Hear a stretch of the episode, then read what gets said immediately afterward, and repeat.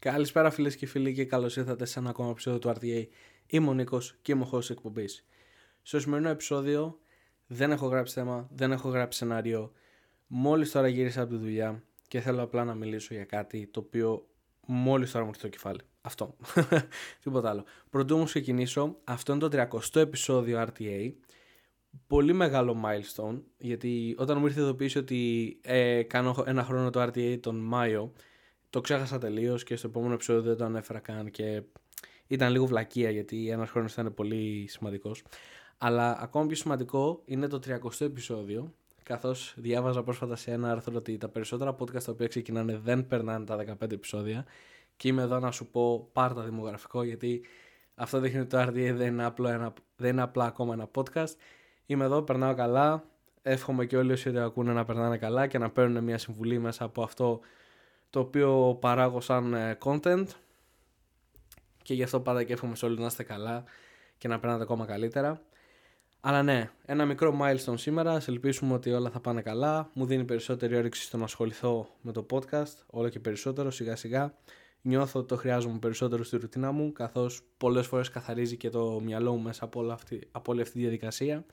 Και εννοείται πως περνάω καλά να μιλάω και με εσάς που ακούτε το podcast και να βλέπω μηνύματα από ανθρώπους οι οποίοι θα μου πούνε εξή τι άκουσα το επεισόδιό σου και με βοήθησε να καταλάβω πέντε πράγματα που πρέπει να κάνω, έτσι. Αυτά λοιπόν για την εισαγωγή. Ε, συνεχίστε να στριμάρετε πέντε αστεράκια Spotify, Google, Apple Podcast, όπου εσείς θέλετε. Είμαι, είμαι παντού διαθέσιμος. Και στο σημερινό unscripted επεισόδιο θέλω να μιλήσω για το Singular Focus. Τι είναι το Singular Focus; Είχα κάνει παλιότερα ένα επεισόδιο όσο αφορά το multitasking. Και ουσιαστικά σε αυτό το επεισόδιο ανέφερα πως το multitasking στην πραγματικότητα είναι ε, αντιπαραγωγικό. Και ότι πάρα πολλοί άνθρωποι και με πάρα πολλές έρευνες από πανεπιστήμια και, και, και, και, και χάουν πάρα πολύ μεγάλο ποσοστό της παραγωγικότητάς τους και ουσιαστικά συζητήσαμε σχετικά με αυτό. Στο σημερινό επεισόδιο, στο οποίο δεν έχω ιδέα γιατί θα συζητήσω και πώς θα αναφέρω το singular focus, θέλω να πω κάποια προσωπικά μου παραδείγματα. Ωραία. Για όσους ακούνε αυτό το επεισόδιο του podcast για πρώτη φορά ή δεν έχουν ακούσει παλιότερα επεισόδια, ε, εργάζομαι στον κλάδο της αεροπορίας σε εταιρεία με ιδιωτικά jet και η δουλειά μου είναι να σχεδιάζω πτήσεις και να οργανώνω τις πτήσεις. Έτσι, αυτό είναι το πρώτο κομμάτι της δουλειάς μου. Το δεύτερο κομμάτι στο οποίο ασχολούμαι είναι project management όσο αφορά ε, in-house building σε apps, ε, testing, και γενικά IT consultant και automations όσο αφορά το operation σε μια εταιρεία. Έτσι, στο πιο πρακτικό κομμάτι σε εισαγωγικά. Οπότε έχω αυτά τα δύο πράγματα να είναι μέσα στο πιάτο μου αυτή τη στιγμή. Το κάθε ένα έχει τα δικά του task. Και γιατί θέλω να μιλήσω για το Singular Focus. Γιατί σήμερα συνειδητοποίησα ότι όταν ασχολείσαι με κάτι, ας πούμε για παράδειγμα όταν είσαι σε μια βάρδια και αυτή τη στιγμή κάνεις τα duty σου το, τα οποία duties δεν έχουν να κάνουν με το project management, έχουν να κάνουν με το σχεδιάσεις τη σου και αν τις οργανώσεις. Μέχρι εκεί. Δεν γίνεται να δίνεις χρόνο σε κάτι άλλο. Και θα δώσω ένα παράδειγμα. Είμαι στο γραφείο, κάθομαι εκεί, οργανώνω τις πισούλε μου, όλα καλά, όλα ωραία. Έχω μπει σε ένα flow ε, και όταν μπαίνει, όλοι έχουν μπει σε ένα flow όταν δουλεύουν ή όταν διαβάζουν ή το οτιδήποτε που δεν θέλω να με ενοχλήσει τίποτα αυτή τη στιγμή. Θέλω να κάτσω, να συγκεντρωθώ, να βγάλω όλη τη δουλειά που πρέπει να βγάλω. Ωραία. Και εκείνη τη στιγμή σκάει μήνυμα από ένα developer. Ωραία, φίλε, λέω. Ωραία. Και εκείνη τη στιγμή, αντί το μυαλό μου να σκεφτεί ότι, ωραία, ξέρεις τι, Νίκο, τελείωσε αυτά τα πέντε υπόλοιπα tasks που έχεις και αργότερα δες το μήνυμα το οποίο σου έστειλε ο developer. Αλλά όχι. Έπρεπε εκείνη τη στιγμή να δω τι μου έστειλε ο developer, να πάω να το δω όπω είναι, να το τεστάρω και να του δώσω μια απάντηση εκείνη τη στιγμή και ταυτόχρονα να έχω αφήσει αυτά τα πέντε task. Έτσι. Τώρα, επειδή η φύση αυτής της δουλειάς γενικά είναι, είναι multitasking orientated, είναι κάτι το οποίο μπορώ να διαχειριστώ. Αλλά ο χρόνος ο οποίος μου πήρε στο να τελειώσω και το τεστ και τα υπόλοιπα 5 task, άμα το πήγαινα βήμα-βήμα ότι άσε με να τελειώσω πρώτα τα 5 task που είμαι ήδη σε flow, είμαι ήδη στο flow του να τελειώνω αυτά τα task, μπαμ μπαμ μπαμ το ένα μετά το άλλο, και αργότερα θα πάω να τσεκάρω το τι μου έστειλε ο developer, θα ήταν εύκολα ο μισός χρόνος που μου χρειάστηκε από το να κάνω αυτό το αχταρμά και να βάλω το, το testing κομμάτι λίγο στη μέση, να αφήσω λίγο τα άλλα, μετά να το πιάσω. Αχ, που ήμουνα, σε ποιο αεροδρόμιο μίλαγα, σε ποιον έγραφα email, το ένα το άλλο. Ωραία. Και αυτό μπορεί να κάνει apply σε οποιαδήποτε φάση της ζωής σου είσαι. Είτε πηγαίνεις σχολείο, είτε πηγαίνεις πανεπιστήμιο, είτε κάνεις ένα internship, είτε είσαι σε μια δουλειά. Ε, άμα το καλοσκεφτείς, μπορεί να κάνει apply παντού. Τελείωσε πρώτα το μάθημα το οποίο διαβάζεις και αργότερα θα σκεφτείς για το επόμενο.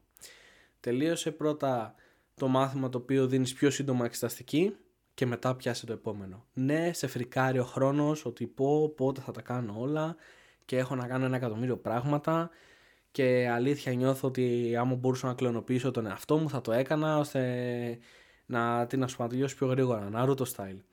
Αλλά στην πραγματικότητα δεν δουλεύει έτσι. Δεν μπορεί να δουλέψει έτσι. Δεν, δεν θα βγει το αποτέλεσμα το οποίο πρέπει να βγει. Όλα πρέπει να πάρουν το χρόνο τους. Και είναι μια φράση την οποία τη λέω σε αυτό το podcast σε κάθε επεισόδιο. Όλα θέλουν το χρόνο τους. Πάρ το χρόνο σου να τελειώσει το πρώτο task και αργότερα ασχολήσου με το δεύτερο. Και αυτό πέρα από τον ηλιστικό κόσμο στον οποίο ε, πρέπει να έχεις την υπευθυνότητα για 10 πράγματα, μπορεί να εφαρμοστεί και στον εσωτερικό μας κόσμο. Έτσι, όταν θέτουμε κάποια goals, κάποιες σκέψεις για τον εαυτό μας, από τα πολύ απλά μέχρι, μέχρι και τα πιο σύνθετα, π.χ. αύριο θα σηκωθώ και θα πάω στο σούπερ μάρκετ, θα καθαρίσω το σπίτι, θα γράψω ένα journal, θα διαβάσω ένα βιβλίο, έτσι. Άμα ξυπνήσει το επόμενο πρωί και αρχίζεις και κάνεις λίγο από το ένα, μετά λίγο από το άλλο, μετά λίγο από το παράλληλο και και και και, και περνάει όλη η μέρα και έχεις κάνει ένα 20 με 25% από το καθένα. Ωραία. Ενώ άμα καθόσουν τελείωνες όλο το πρώτο task, τελείωνες όλο το δεύτερο, τελείωνες όλο το τρίτο και ας μην έκανες καθόλου το τέταρτο εκείνη την ημέρα, έχεις κάνει τρία από τα τέσσερα που όταν βρεθείς, όταν βρεθεί χρόνος την επόμενη μέρα μπορείς να κάτσεις να ασχοληθείς με αυτό το ένα πράγμα. Και αυτό έχει να κάνει επίσης και με και μια, μια άλλη μέθοδος η οποία υπάρχει, η οποία λέγεται Eisenhower Matrix. Και τι είναι το Matrix του Eisenhower; Ουσιαστικά χωρίζεις σε τέσσερις φάσεις μια κατάσταση. Άμα είναι σημαντική και επίγουσα και ανάλογα με το βαθμό στον οποίο ε, υπάρχουν αυτές οι βαθμίδες, τότε ταυτόχρονα βρίσκει και το τι πρέπει να κάνεις με αυτό το task. Για παράδειγμα, άμα αυτό το οποίο πρέπει να, γι... να κάνεις είναι και σημαντικό και επίγον, το κάνεις τώρα. No questions asked. Το κάνεις τώρα.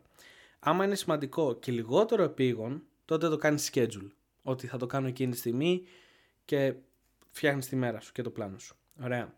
Άμα είναι λιγότερο σημαντικό αλλά επίγον, τότε το κάνεις delegate. Δηλαδή, άμα είσαι σε μια δουλειά, βρίσκεις κάποιον και του λες: ε, Μπορείς να, γίνει, μπορείς να κάνεις αυτό, να βάλεις ένα χέρι να μου βοηθήσεις, μπουρου, μπουρου, μπουρου. Και άμα είναι λιγότερο σημαντικό και λιγότερο επίγον, ε, τότε δεν το κάνεις. Δεν, δεν έχει κάποιο. Δεν έχει κάποια επίπτωση. Άρα δεν το κάνεις. Τελείωσε. Ε, και ξαναλέω. Το singular focus. Γιατί πρέπει να γίνει ένα mindset καθημερινά. Γιατί άμα το πάμε και σε λίγο πιο φιλοσοφική πλευρά και όπως και στο προηγούμενο επεισόδιο που μιλήσαμε και για το FOMO τρέχουμε all over the place, προσπαθούμε να κάνουμε ένα εκατομμύριο πράγματα και μπλέκουμε προσωπικά, επαγγελματικά, ερωτικά, φιλικά όλα μαζί στο ίδιο τσουβάλι, έτσι. Πώς αυτό μπορεί να σε βοηθήσει, δηλαδή έχει να κάνει και με το prioritization έχει να κάνει και με το urgency μιας κατάστασης. Έχεις μια σχέση για παράδειγμα. Ωραία.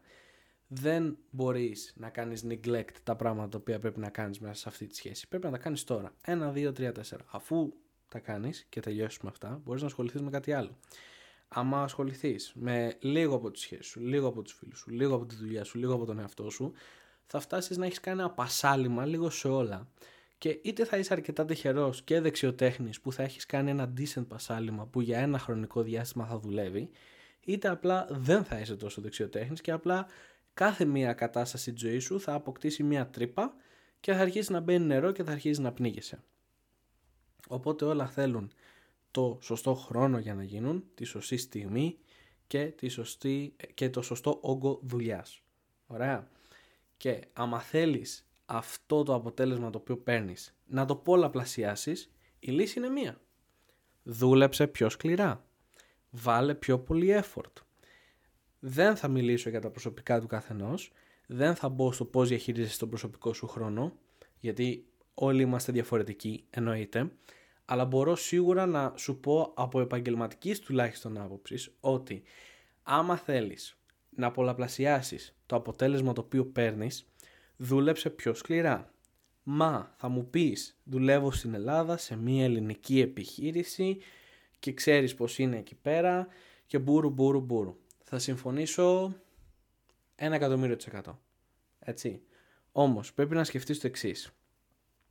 Άμα κάνεις όλα τα βαρετά πράγματα ξανά και ξανά και ξανά και ξανά και βάζεις πιο πολύ effort σε αυτά και μπορείς να δεκαπλασιάσεις τον όγκο δουλειάς στον οποίο μπορείς να βγάλεις πέρα το ότι εννοείται ότι έχεις καραβολέψει τον ε, ιδιοκτήτη της επιχείρησης ότι α, ο άλλος κάθεται και βγάζει 10 επί 10% ε, το αποτέλεσμα της δουλειάς.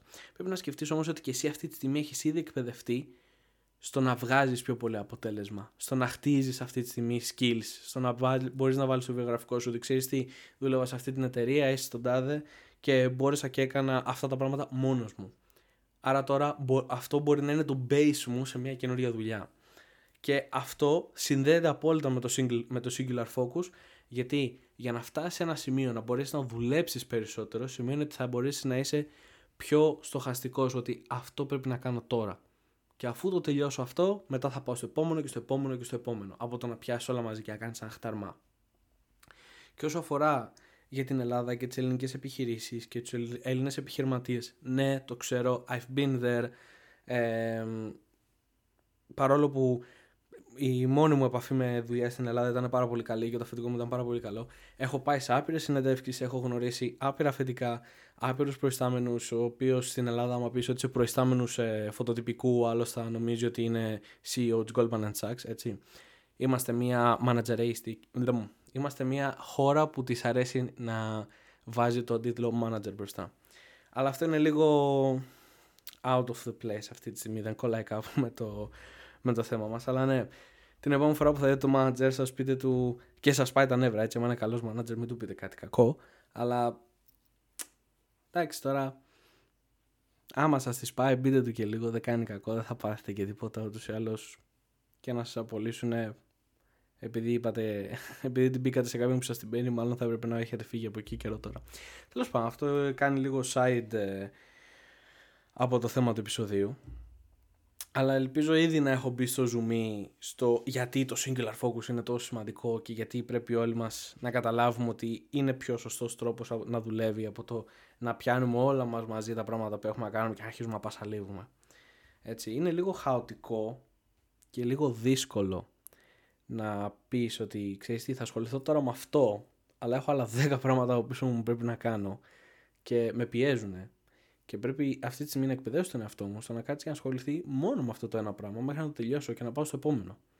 Εγώ δεν μπορώ να το κάνω αυτή τη στιγμή. Αυτή τη στιγμή, αν μου πει κάποιος κάντο έτσι, θα τρελαθώ. Δεν υπάρχει περίπτωση.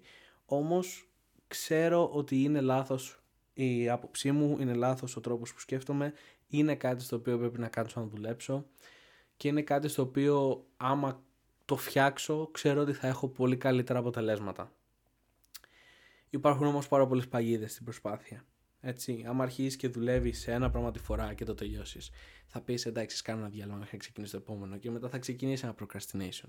Και αφού ξεκινήσει το procrastination, θα ξεκινήσει μετά για το multitasking. Και που όλα αυτά είναι θέματα τα οποία έχουμε συζητήσει και βλέπετε ότι είναι πάντα ένας φαύλος κύκλος που άμα δεν έχεις το discipline και το vision στο τι πρέπει να κάνεις και πόσο πρέπει να κάνεις produce, πέφτεις πάλι μέσα σε αυτό. Ένας φαύλος κύκλος προβλημάτων. Όμως να το δούμε και από την άλλη, that's the fun thing. Άμα όλα ήταν τέλεια και όλοι είχαμε το best self-improvement attitude και είχαμε ήδη τον τρόπο με το να κάνουμε όλα τα πράγματα που έπρεπε να κάνουμε, ε, εντάξει ρε φίλε, είσαι ήδη CEO level 99 boss, ξέρω εγώ. Δεν έχει fun. Ενώ τώρα έχει λίγο fun. Είναι λίγο σαν ένα MMO βιντεοπαιχνίδι. Βγαίνεις, κάνεις καινούργια skills, τρίβεσαι με καταστάσεις, σε γονατίζουν, θες να τα παρατήσεις, λες μαλάκα δεν βρίσκω κανένα νόημα μπροστά σε αυτό που κάνω, αλλά το οποίο αυτό είναι ένα άλλο θέμα. Ότι πολλές φορές μπορεί να κάνεις κάτι το οποίο έχεις κάνει ένα εκατομμύριο φορές Και λες δεν υπάρχει κανένα νόημα πίσω από αυτό που κάνω και I'm wasting my time. Και δεν μπορώ να σου εξηγήσω πόσο λάθος είσαι σε αυτό που σκέφτεσαι. Γιατί αυτός ο οποίος πάει μπροστά είναι εκείνος ο οποίος ξέρει να κάνει καλά τα βαρετά πράγματα. Και άμα δεν πιστεύεις σε μένα, κάτσε και κάνε ε, scroll σε όλα τα βίντεο του Άλεξ Χορμόζη, που άμα δεν ξέρεις ποιος είναι ο Άλεξ Χορμόζη, σου συνιστώ ανεπιφύλακτα να γράψεις αυτό το όνομα στο, στο Instagram ή στο YouTube και να αρχίσεις να βλέπεις βίντεο, γιατί πέρα από ο δρομερός businessman, ε, είναι και ένας άνθρωπος ο οποίος πραγματικά έχει κάνει figure out το πώς μπορείς μέσα από όλες αυτές τις δύσκολες καταστάσεις που αντιμετωπίζουμε σε εργασίες ειδικά όσοι είμαστε σχετικά νέοι και είναι η πρώτη μας δουλειά ή δεν έχουμε τόσο μεγάλη εμπειρία, μπορείς να πάρεις πάρα πολύ καλό content. Αλλά ναι, πάει μπροστά όποιος ξέρει να κάνει καλά τα βαρετά πράγματα. Και όσο πιο καλά ξέρεις να τα κάνεις, όσο πιο πολλά μπορείς να κάνεις και αυτό ήδη σου δίνει ένα τρομερό προβάδισμα από όλους τους άλλους. Έτσι. Και ναι, αυτό ήθελα να πω. Όλα αυτά τα οποία είπα συνδέονται με το Singular Focus όπως είπα και προηγουμένως γιατί προφανώς ένα task τη φορά και μετά το επόμενο και flow και μπαίνουμε στο flow που και για το flow έχω κάνει επεισόδιο. Και ναι νομίζω ότι μετά τα πράγματα αρχίζουν και ξεδιπλώνονται από μόνα τους και ήδη αρχίζεις και, και μέσα σε ένα διάστημα έξι μηνών πιστεύω ότι θα έχει ξεκαθαρίσει πάρα πολύ το τοπίο με το πώς θα πρέπει να κάνεις approach μια κατάσταση και με το πώς θα πρέπει να αρχίσεις να λύνεις τα προβλήματά σου. Έτσι.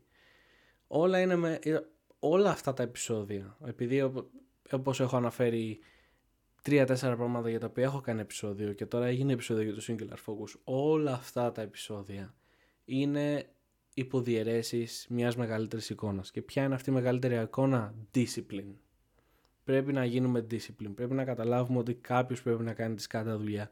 Πρέπει να καταλάβουμε ότι κάποιος πρέπει να κάνει το άσχημο task που δεν θέλει να κάνει κανένας και είναι απόλυτα βαρετό. Το ξέρω και είναι πάρα πολύ βλακεία να βλέπεις όλη την ώρα στα social ε, όλους αυτούς τους self-improvement masters και κουραφέξαλα κούμφου πάντα θα σου πω εγώ τι να κάνεις για να γίνεις πιο productive αλλά ρε φίλε, στο τέλος της ημέρας, όχι, δεν θα σηκωθείς 5 ώρα το πρωί για να κάνεις ένα κρύο μπάνιο, μετά να πας να τρέξεις 20 λεπτά και να διαβάσεις 15 βιβλία μέσα σε μία μέρα. Ε, δεν γίνεται. Όλοι είμαστε διαφορετικοί και όλοι έχουμε τον, τον ξεχωριστό μας ρυθμό ζωής. Αλλά νομίζω πως όλοι μπορούμε να συμφωνήσουμε στο ότι όσο πιο απλοποιημένο είναι το βήμα στο οποίο πρέπει να κάνουμε execute, τόσο πιο κατανοητό είναι. Και όσο πιο κατανοητό είναι κάτι, τόσο πιο εύκολα μπορούμε να το κάνουμε. Οπότε όσο πιο πολλά tasks μπορούμε και βγάζουμε, τόσο πιο κοντά φτάνουμε σε ε, ένα μεγαλύτερο επίπεδο discipline. Τώρα δεν νομίζω να κάτσω να κάνω επεισόδιο για το discipline, έχουμε κάνει όλες τις υποδιαιρέσεις. Το να κάτσω και να μιλήσω για το discipline θα, θα αρχίσω και εγώ να νιώθω ότι μιλάω όλο για τα ίδια και για τα ίδια. Αλλά ναι, αυτά είχα να πω. Εύχομαι να μην κούρασε όλο αυτό το dump thought το οποίο έκανα.